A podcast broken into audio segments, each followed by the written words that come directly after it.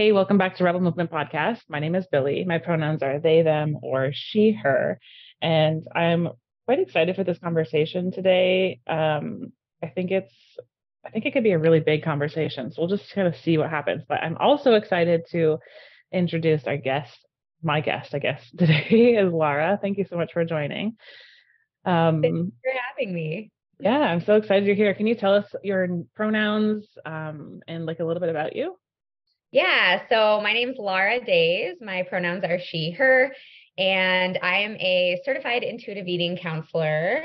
I am a, I think we've maybe talked about this. I'm a musician in a past life, yeah. kind of still in real life. Um, but my work now really revolves around helping people heal their relationship with food, with their body, with movement, and ultimately with themselves. So I do that mostly through my coaching. I also teach yoga and coach um, F45. Mm-hmm. So that's that's what I do. Yeah, that's awesome. How long have you been doing that work for? So I started, uh, I'm using air quotes here, nutrition coaching back in oh, yeah. 2019. And that was kind of a transition from my background in education. I studied music, um, but I also studied music education. And so I was doing a lot of teaching and I wanted to learn more about nutrition because we're not really taught about it in school, which mm-hmm. is a whole other conversation that we could have problematic. yeah. Um, but uh, did the certification, people started asking me for help, and I was like, okay. And so I just kind of started coaching people again using air quotes the way that I had been coached and saw pretty quickly that nutrition education yes is important but like that doesn't get to the root of people's challenges with food mm-hmm.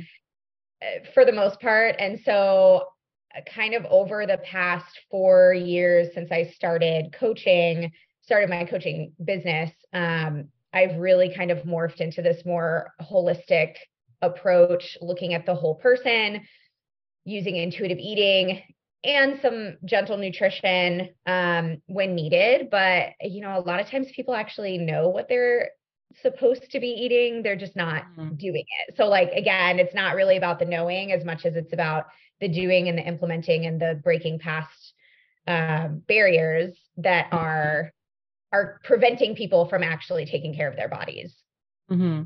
Cool. Yeah, the, I think having the holistic approach is so important, especially with stuff like nutrition, where we've had uh, a lot of misinformation and also it's typically like quite loaded in terms of the emotional um emotional weight of it i guess. Like it's a it's not just like hey this is a simple thing with like no this is actually a gigantic huge and trauma like trauma filled area.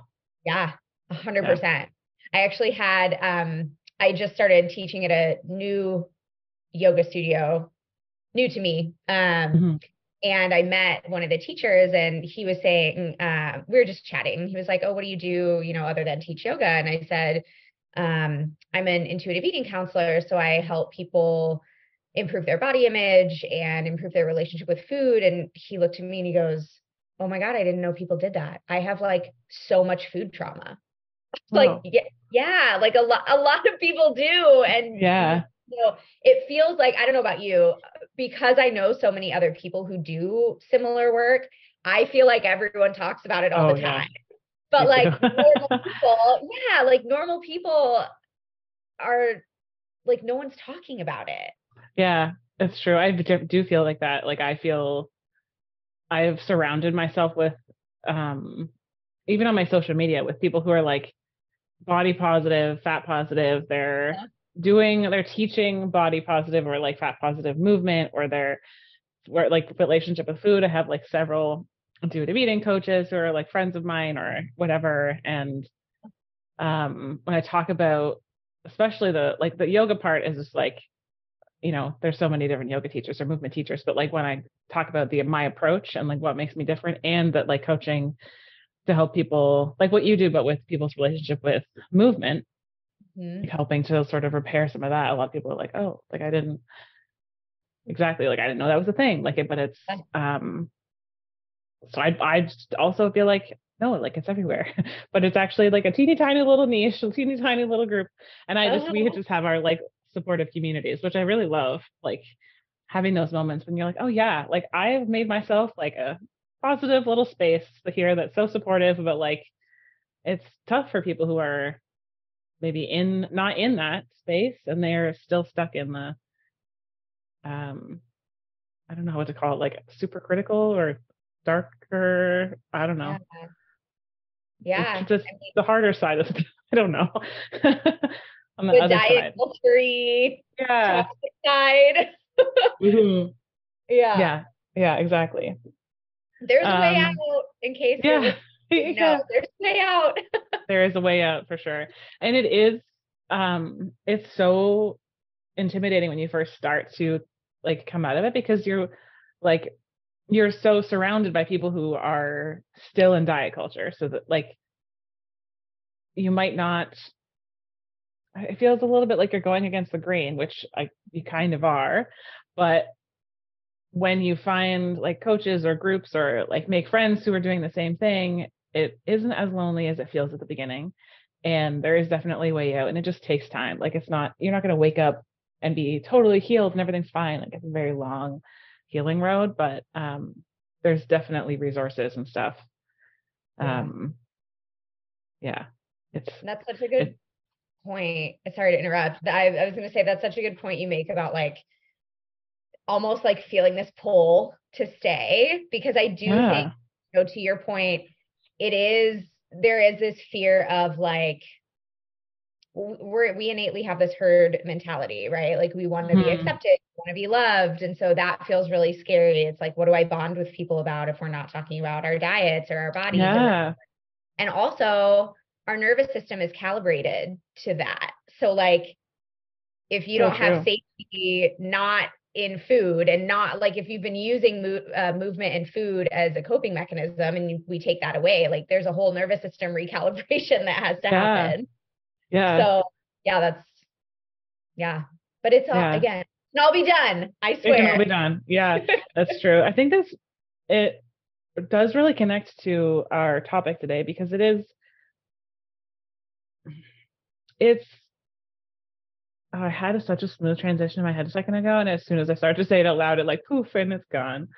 Um, imagine this is a smooth transition. Just you know, picture it in your head. This you know, such a good transition. but today we're, we're wanting to talk about thin privilege and ways that um like to better to show up as to see all the words are gone now to be a better ally for um, people who are in fat bodies and that whole there's like this full disclosure can be several it is probably a bunch of podcast episodes already. There's books written on it. There's like we're not going to get into all of the all of the information in this podcast but laura and i are going to do our best to like give you some um, information that will be like a start off point, or maybe there's someone in your life who feels like they could use a gentle,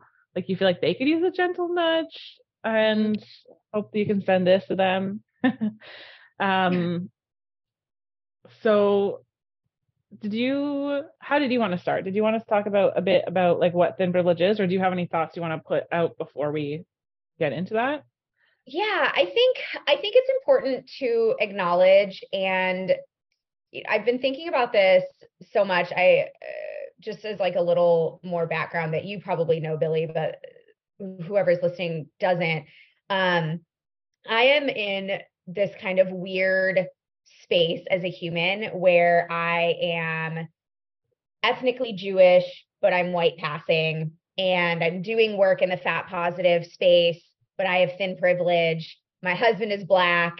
Like I just have all of this like intersectionality happening in my life. And I think that's part of why I have really been uh, drawn to the the fat positive space is like I see it all as I didn't share this either. My younger sibling is trans Um, mm-hmm. so like I see all of this, you know, trans bodies, black bodies, or really non-white bodies, fat bodies, like this is all intersectional body liberation.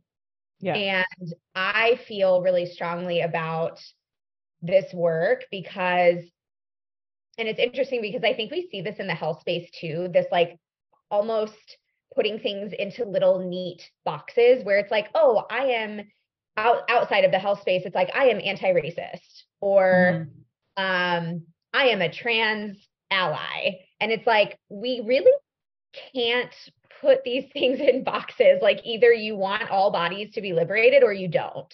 Yeah. And that has been coming up with my clients because this is kind of a long segue. Um, because a lot of them, you know, unsurprisingly, because of the culture we all grew up in, have anti fat bias that is subconscious. Like we, it, mm. we were just raised with it.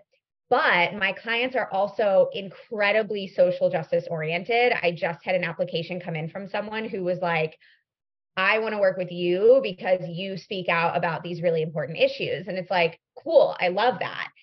That means my clients care also, even mm. if they don't know it, about being fat positive. And so my work has really kind of focused on that with some of my current clients and like pulling apart their own internalized fat phobia because that's what's consistently holding them back from freedom is like mm-hmm. they're fat but they still inherently think that it's a bad thing and like we can't yeah. heal until we make that go away so like that just to give you and whoever's listening a little bit more background and like a little bit of the the icky like stuff we have to look at like that's a mm. lot of what into this work mm. uh, and i acknowledge that i am in a thin body and so i also think it's important that we have just like it's important to have you know white people doing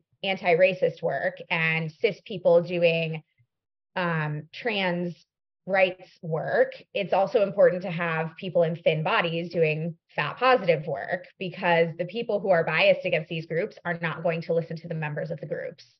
Um, yeah, that's a good point. Yeah. So, like, that was kind of word vomit, but that no, I think it was hard. yeah, it was. Um, I was gonna say something. I'm gonna hold back that statement because I grossed myself out with that I was like going to make a statement about how there's so much good information in there. I'm just going to say that way, um, because that is a good point, and I have that part written down. The intersectionality is so important, and the way that we, the way that we're talking about the like um, thin thin privilege and um, fat positive issues today is we can't really like we're kind of taking it as a box like it being slightly boxed off because we're not we don't have time to talk about the all, everything but it is so important to recognize that it is intersectional and it's um, so tied to everything else. And when we get into talking about what thin privilege is, there is still, I mean, if I guess I can't talk about all of intersectionality in here, but it's definitely something, if this is like the beginning of your social justice work, to put on your like to-do list or whatever like start looking into like what is intersectionality and like where what are some of the ways that you are privileged some of the ways that um you know this might impact? Because if someone is in a fat body and they also are a person of color or they also are trans they're facing even more um wish there was an easy way of summing up everything, but they're facing more harassment and more difficulties and more um I cannot think of the word. Um oppression. Yes, thank you. That's the word. Then yeah. if we are you are one of those intersectional identities. So so important I think to acknowledge that. And I um I think that it's it is really tied to everything and it's not as it's not necessarily as easy as we may think it is to like come start coming out of diet culture and acknowledge thin privilege because it like with a lot of other things it has really deep roots and some of these roots are in our like in, in our systems like in the medical field. And when you look into the research behind why they're there like there is no reason there's no medical reason or no scientific reason that those parts are in place it's just it's really complicated and it's a really a journey that like an unlearning journey that is it has to sort of become a part of your day to day or yeah. your it doesn't have to be you're not you don't have to spend like an hour every day doing this homework but like with learn like uh, practicing anti-racism and um practicing being a better ally for queer folks and all of these other intersections it has to be a thing that you integrate into your life not just like hey i took a one course or i listened to one podcast and now i'm totally fat positive. It's like no there's anti-fat bias that like is in there like hidden under a bunch of shit that will just randomly pop up and you're like hey wait a minute i thought we talked about this. 100% yeah. Um and i'm still doing the work. Like yeah.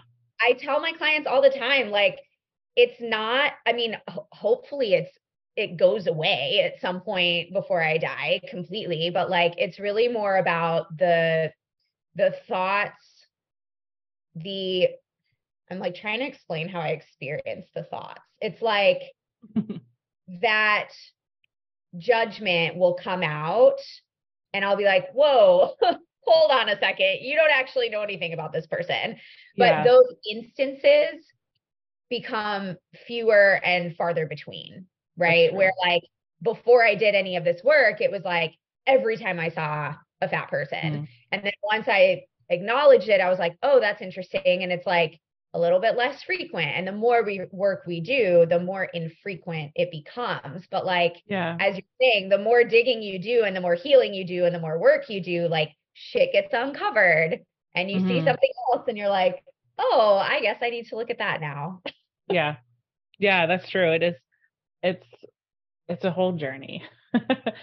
And um, like I want to say too, it doesn't make you a bad person. Yes. It means that you're human. I think that really gets in the way for some people to doing this work is it they the the thought process is like, well, then I have to acknowledge that I'm a bad person. And it's like, no, mm-hmm. we're acknowledging that we're human and that we were raised in a toxic society and you're yeah. actually a really fucking great person for embarking on doing this work. Yeah, exactly. Yeah, and it's it's so needed. It's yeah, it's you're not a bad person because it's stuff that you learned and it's such a needed thing that to start learning these things. Um I lost the rest of my train of thought. um I also want to acknowledge here that um, although I'm in a bigger body, I still do have um, like straight size privilege. I don't think I don't know if that's the proper term, but I do have some privileges in the body that I'm in. So when we're talking about thin privilege, it's I have like a couple list of some things here, but it is a something that I think is important to continue. I'm going to put in the note in the show notes. There's a um I think it's Project Humanity's thin privilege checklist is um is one of the things I'll put in there. I forgot to write the other thing down, but there's an article about what thin privilege what thin privilege is. I'll put that in the show notes. Um and it's um it's just it's it's not like necessarily as simple as all bodies have all of these privileges. It's some of them are situational, but there are definite um, times where I'm I, maybe I should just tell you what it is. I'm not making it super confusing. um, other resources, and there's going to be quite a few resources in the comments or in the show notes as well. Another podcast that talks a lot about this is maintenance phase. It's a really great podcast. And then Aubrey Gordon has two books. Mm-hmm. Um, one of them, I'm going to guess the name, but I I probably shouldn't. It's how to lose weight and other myths we tell fat people. Mm. Um, and I haven't, I have, I'm like in the middle of listening to that one right now. So I, but both, I've heard lots of good feedback about both her books. I think she has two. Um, uh, I think isn't the other one the one that's um what we don't talk about when we talk about fat? Yes, yeah, that's it. Okay. Yeah. Yeah. Lots of research is put into those books and I highly highly recommend adding them to your roster or whatever you call it. Um so when we're talking about thin privilege, there's like I said, it's a whole spectrum and something that is so is I don't know if inherent is the word. Um, we don't even necessarily notice that some of these things are the normal until you exist in a body where these things are like these situations happen.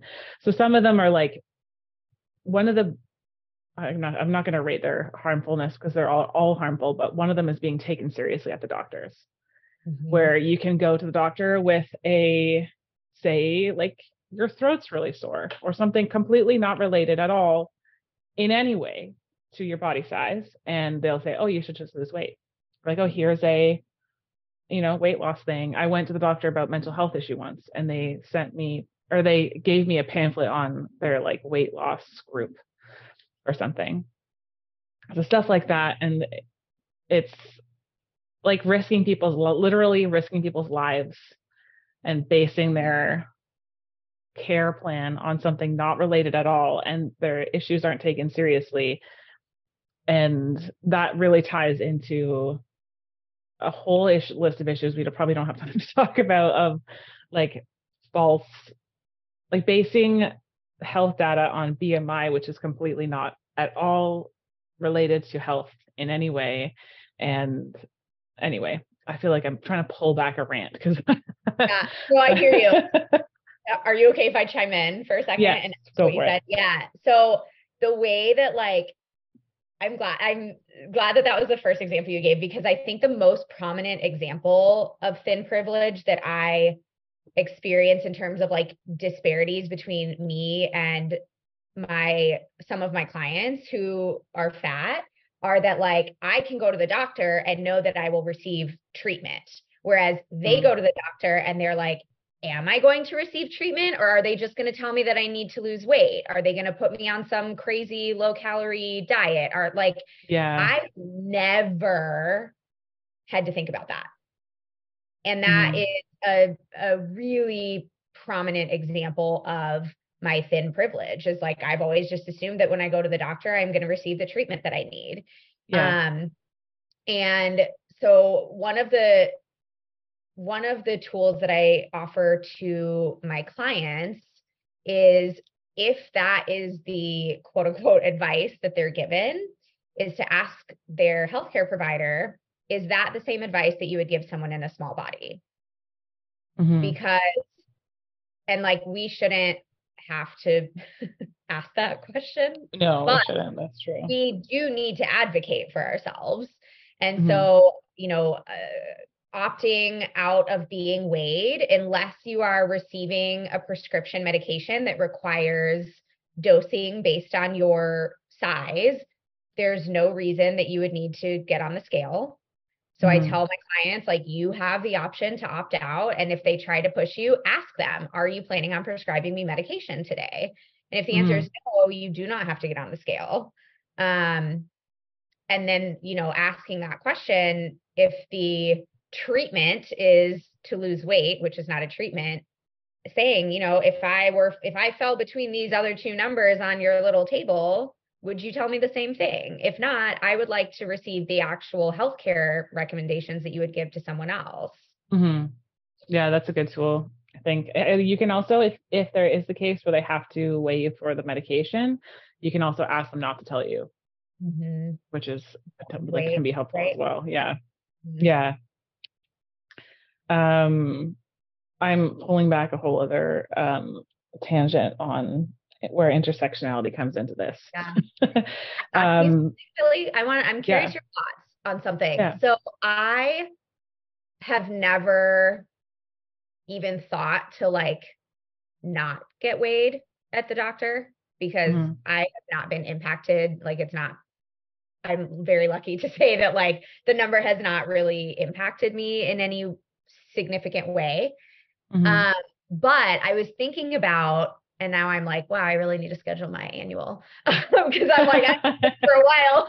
but Um, I was thinking about just having them not weigh me as a form of advocacy and just saying like, I eat what like why do you need my body weight? Mm-hmm. Just to get them thinking about it in case no one else has. Yeah.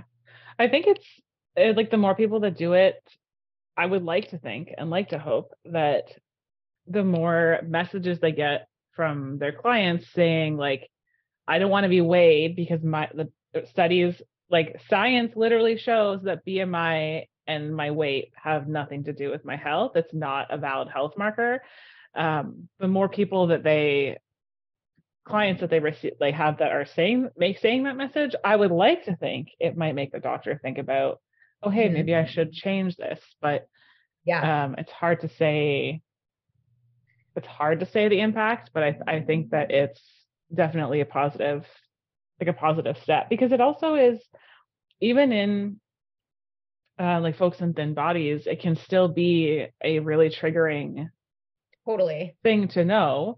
Mm-hmm. And mm-hmm. um like there's I have like several moments of the doctor being at the doctor and them telling me my weight or whatever and it being like you know one of the times I was in my one of the worst parts of my eating disorder and my BMI was still showing that I was like whatever and they started talking about me losing weight while I was actively in a really had a really bad eating disorder. So it's like it really is nothing. It, it is not a health marker, and I think it's just like useless information. So I think saying like for yourself also, it's a practice of saying like, hey, my weight's nothing to do with my health. Like I'm like drawing a boundary here. Like I don't want to even have that as a factored in. I think it's kind of advocating for yourself, but also advocating for um just kind of sending the message like this is not this is not a thing that has to do with health. So it's not a it's not a thing that you actually need right now, unless again, like you said, for there's certain medication that yeah they need that information for. Totally. Yeah. Yeah. yeah, I think it's I think it's I mean, why not? Yeah, why not? I don't mm-hmm. need to know. Yeah. They yeah, don't exactly. need Yeah. Yeah. Yeah. It's none of their business really. Like literally. um yeah. And there's lots of other things to do within privilege. It's like being able to book a plane ticket mm. and not have to be in a whole it's like the actual booking it wondering if you're gonna like fit in the seat, potentially asking for a seatbelt extender, which if no one knows exists, does exist, and um, totally can ask for them. I think I don't know if they have them in buses and stuff too, but seatbelt extenders exist for, on planes, mm-hmm. and then not having to worry about who sits beside you and if they are, uh, if it's going to end up being harassment, like if you're going to end up facing harassment and bullying and harm in that way. Um, there's so many things like going to massage parlors or that type of thing where there's like the the what do you call that like little bed? The table? Yeah table. No, not oh goodness um not having to worry about there being a weight limit on the table because there, there is tables that have a higher weight limit um but it's i had a client of mine who they they there was one place in their big city of there's like I don't know, say 15 different places that do massages. One of them had tables that had high like a high enough weight limit that they didn't even have to worry, um, which is also ridiculous. Mm-hmm. Um, just the very like very basic thing of being able to just exist in your body and not have to worry about being harassed and being bullied and facing harm in that way, not being judged as a bad parent if your child is in a larger body. In some places, they, um, if your child has a larger body, they deem that as neglect and you can have your children taken away from you. Um, not being perceived as unprofessional or sloppy or not having complete strangers who are not even in the medical field judge you as in quotes unhealthy mm. because of your size um, and being paid less in the in 2018 there was a study in the UK and that I think the average people in thinner bodies on average were paid like 2000 $2689 more um, per year and like I was saying like these are this is like a lot of big things but there's so much else because the diet industry is as of 2018 is a 72 billion dollar industry. And they don't make that kind of money just having one product. They have these things they are sending you a selling you a message in magazines in movies in like everywhere you look. And there's no way that i can sum all of it up. But these are some of the basic things just so that as we go into like how to be a better ally mm-hmm. that um you kind of have an idea of what what thin privilege yeah. is. Sorry, I just so, talked for a long time. So no, you want to add? It's important. yeah. Well, so I was something I was thinking about as you were sharing was like another part of this. I truly call it brainwashing because it is. Another yeah. part of this like brainwashing that we've received is that, you know, as we're talking about bodies and body size, this false idea that food and movement are the only things that impact our bodies. Yeah. And I think that that plays a huge role in anti fat bias because then we have these thoughts, and like these are a lot of the thoughts that I've deprogrammed um, over the last few years that, like, oh, that person's fat, they should just work out or they should just eat better. And it's like, mm-hmm. we like we don't know what they're doing and at this point mm-hmm. obviously know like there are marathoners who are fat there are Olympic weightlifters who are fat. There are people doing all sorts of things that are way fitter than I am um, that are fat. And it's like, mm-hmm. there are so many other things that impact our body size, like our genetics and our stress and our trauma and our sleep habits and our relation, our mental and emotional health. Like all yeah. of these impact our body size. And so to look at a body and decide that it's just food and movement that is making them look this way is like so crazy. And the fact that it's really easy for people to look at someone who's thin and be like, oh, I'm so jealous that they're naturally thin. And like we acknowledge that people are naturally thin, yet we mm-hmm. can't how acknowledge that people are naturally fat. There's yeah. no difference. Like body size varies from person to person. And if yeah. you actually zoom out and think about it, it's like, oh, yeah, that's like actually a really ridiculous thing to assume. It is. Yeah. One of the things that Aubrey Gordon talks about in the um, How to Lose Weight and Other Myths to Tell Fat People um, is the idea that we've sort of thin people are seen as the expert on weight loss Mm. Even if even if they have lost some weight, it would not be anywhere near say if they lost 10 pounds, like, oh, it was easy. I just did these things. And those are their words. Um, mm. They for um a fat person to lose, you know, whatever weight the doctor or whoever the fuck is telling them to lose the weight, it would be like, I don't know, it could be 100, 200, like a lot more. And just on a base level, that does not like the thin person losing 10 pounds, first of all, doesn't make them an expert on weight loss, but also like like you said, since they're just potentially born in that body, doesn't mm-hmm. mean we see them as as thin thin folks as like, oh, they know how to be healthy. They're so healthy. They know how to like they're expert on weight loss. And sometimes people will place themselves in that role, but it's really like you said, genetics. You're just born that way. You can be in a thin body and be very unhealthy and say all of your other health markers are like all out of whack. Or you could, this not even bringing in ableism, like it could be disabilities mm. that we're not seeing and medication related stuff. It's like, it's so complicated. And totally. Yeah. Totally. One of the, it's so funny that you just added medication related because I was talking to one of my clients last week about how and this, is one of the clients where we've really been working through some of this this anti-fat bias um, and i was sharing with her that when i was in college i was put on hormonal birth control for quote unquote better periods another soapbox that i will leave for another day oh my god um, yeah another, a whole other topic. Yeah. Um, yeah. But at the time, I was told that that was the only way to have manageable periods. Side note, mm-hmm. but I went on hormonal birth control. I gained 30 pounds pretty quickly. My boobs blew up like three sizes, and I was moving the same. I was eating the same. So, like, that is just a very kind of simple example, but an example mm. nonetheless of how it's not food and movement. Like, sure, mm-hmm. that plays a role, but like the only thing that changed was that my body's natural hormones were being shut off by synthetic hormones.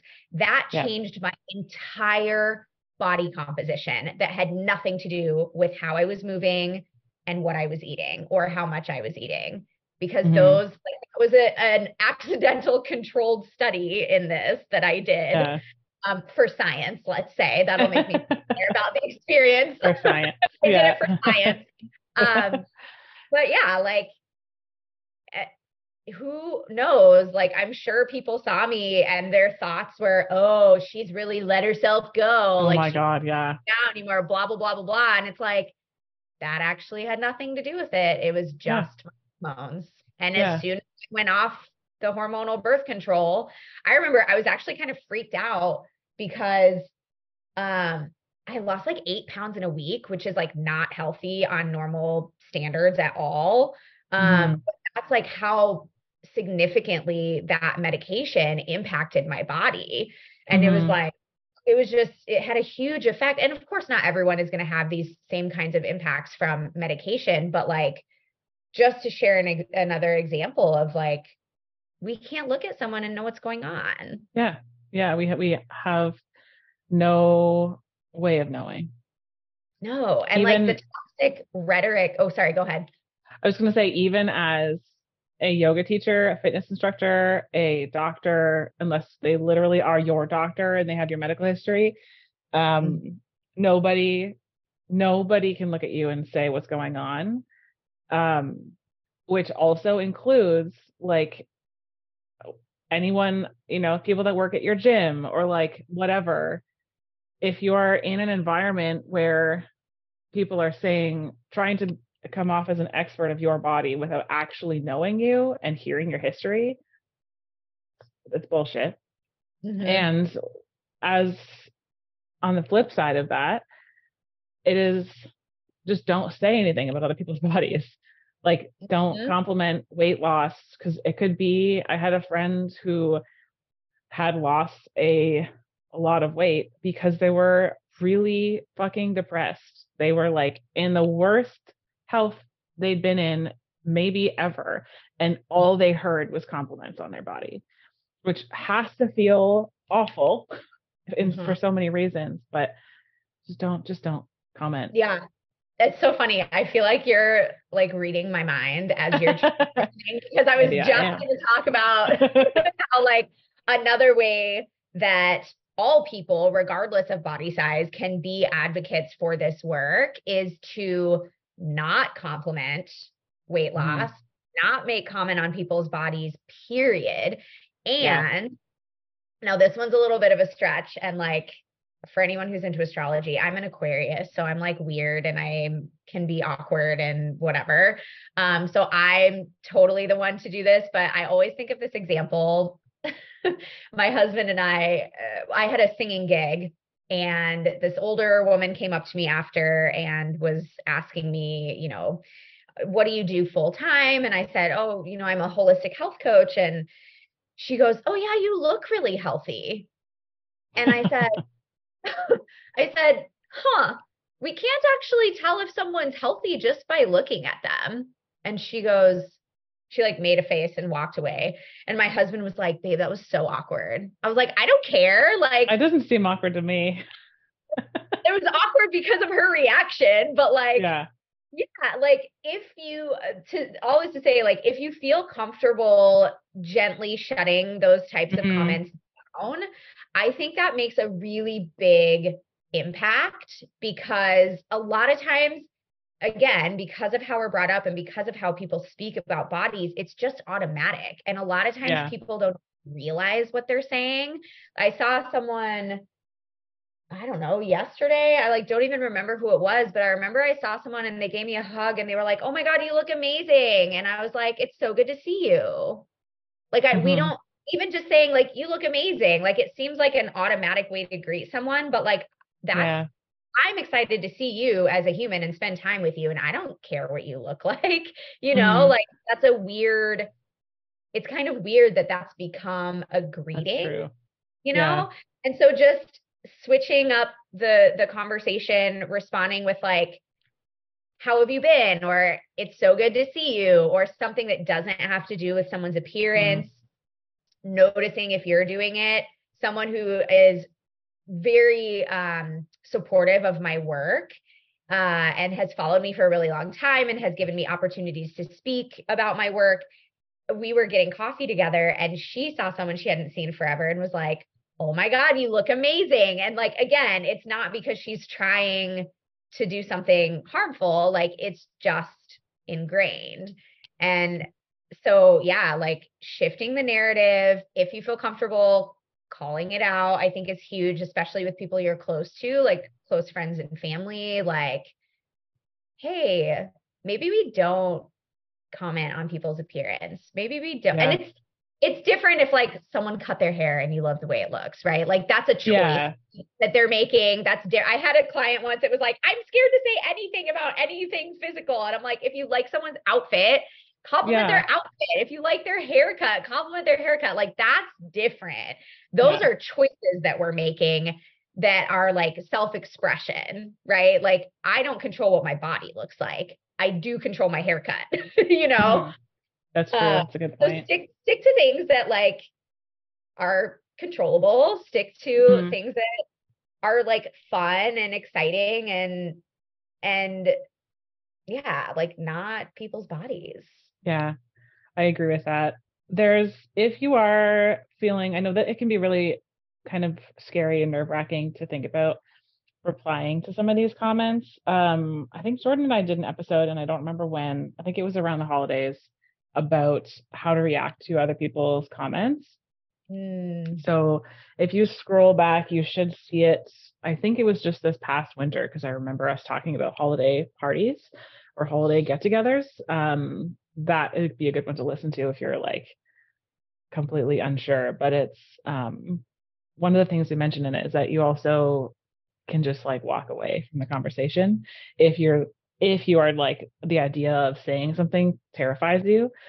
But also sometimes you surprise yourself and you say things and you're like, whoa, that was I had a lot of like bravery to say that comment just now. I've done that before. um or I like someone a, a, customer made a comment about my like a coworker's body and I didn't even think. I just was like, no, no. Like I cut them off in the middle of their sentence. I taught like I said like no no like I was talking to like lecturing a, like a kid or something. And then they were like, mm-hmm. what? And I was like, no, no, no, we don't comment on people's bodies here. And they were like, looked so shocked. And I was like, nope, just, we don't, we don't do that. And they were like, yeah. what? And I just was, I was like, no, we don't, we don't do that here. Like, you can't tell anything about anyone by looking at them. Mm-hmm. And then I was internally like, whoa, I said that out loud. I love that. yeah. I love that. I will also say it's so funny because I had like a something happen similar to that really recently at, at, like a book club meeting someone was like oh your abs were popping in that picture and i sat there and i was like this was a moment where it was day one of my period i barely made it to the meeting because i was in pain and i was like it's not a time to say something mm-hmm. but i literally said nothing and i think that that still said something yeah you know like i sat there and i was like I'm going to refrain from adding to that. Yeah. And then I change the subject. And so yeah. if the thought of again to your point, if the thought of saying something makes you want to vom, like you don't have to. You can opt out and like not joining the conversation if you especially if you used to join the conversation is still going to make a statement. Mm-hmm. that's very true. Yeah. Just like show up in the way that feels safe for you or yeah. in the moment. Totally. Yeah. Um i think we might have to do if you're open to it we might do you want to do like a part two sometime I don't usually ask this while we're recording, but every I all the audience you get to hear this too, that behind the scenes moment. Totally. Um, because I feel like we've touched on a couple like super important things to start with, but I feel like there's a lot more we could um, go into, and we just hit the 45 minute mark. So yeah, agreed. Um, to to okay, sweet. Well, so we'll do a part two. Sum up for this one is like we talked about learning about your thin privilege and just starting education on like look into why BMI is bullshit. I think I have lots of I have a, at least I have a few um, resources on my website and I post stuff in the com in the I keep wanting to say comments, but in the show notes.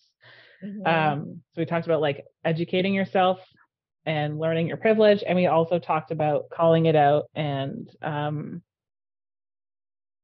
not commenting on other people's bodies. Yeah. Or not commenting on other people's bodies at all, basically unless yeah. it's like you said, like it's a expression. Mm-hmm. Yeah. Totally. Yeah. Cool. I think maintenance so, phase also has a specific episode about BMI. So like yeah, they do. They do. Going through maintenance phase. Um, I'll give my stamp of approval on that one too, like of that podcast. Hmm. Uh, yeah, they've got a whole episode on BMI. Yeah, they do. And I think I'll just say, like, if just really quickly, and we can talk about more about this next time, but as a part of this work, um, listening to people who are in bigger bodies, like in fat bodies, about their experiences, just listening. If you yep. are having a conversation conversation as someone in if you are in a thin body, as someone in a fat body, let it be centered around their experiences and actually listen to the stuff that they face day to day I understand sometimes we want to say like, oh, you know, I had this thing happen too, but the and that we want to say that to connect. And I think in some cases that's appropriate, but in cases where there is thin privilege and there's like we've talked about some pretty serious things that can impact someone's life from anti-fat bias just do your best to just listen like listen to what they're saying let it be centered around them and just hold space like hold space that way because um, it's it's not quite the same if you're it's not quite the same i'll just say that yeah. does that make sense yeah. yeah and i think as as a sign off as well i will add that like i think in in anti-racist work they call it whataboutism right like well what about yeah. Right? all, we can all think of people who have simultaneously lost weight and improved their health. We're not mm-hmm. saying that never happens. We're saying that that doesn't necessarily have to happen, right? We're saying that like you can't see health. We're saying that there are people in healthy bodies that are fat bodies and people who are in unhealthy bodies that are thin bodies like there's there's a range. People have varied experiences and mm-hmm. not every single person has the same experience. And like it's just really important to acknowledge that. So like yeah. if you think of examples that are like the opposite of what we talked about today i'm sure like i can think of some too. Humans are very complex and every body is different. Yeah that's so true. Yeah it's so complex. Um I'm excited to talk about this more because I feel like we could just keep talking about it for Same. a whole day. so look out for part two. Um, I'm going to keep it a secret for when it's coming out because I don't know and just make it mysterious. Where can people find you? You can find me on the gram at lara.days.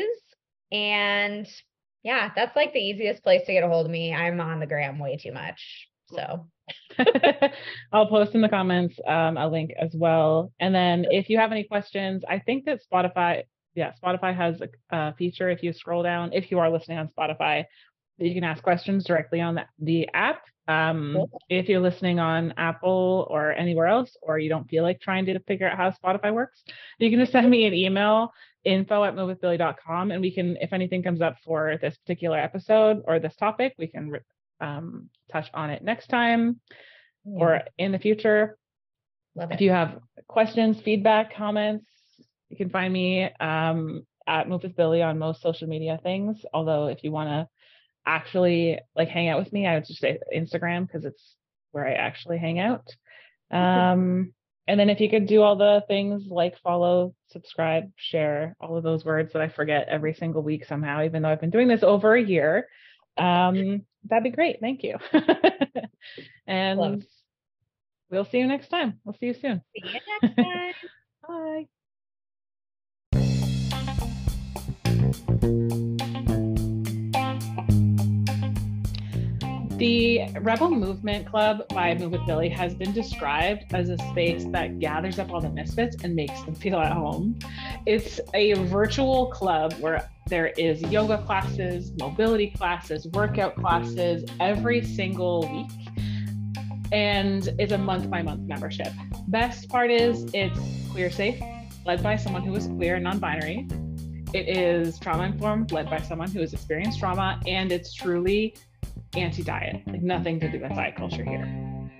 It's a space where you can show up as yourself, practice online, you can get the recordings, and really have this space and the freedom, encouragement to listen to your body, notice how it, movements feel in your body, and go from there. There's three different tiers of membership options, whether you want to practice five times a month with the live classes or up to VIP where you want to do all the classes and mm-hmm. get personalized one-on-one support. Each membership has a bunch of perks. You get all of the on demand, you get discounts, you get free workshops, you get it's so great. Join the club today by press, clicking the link in the show notes and enjoy the episode.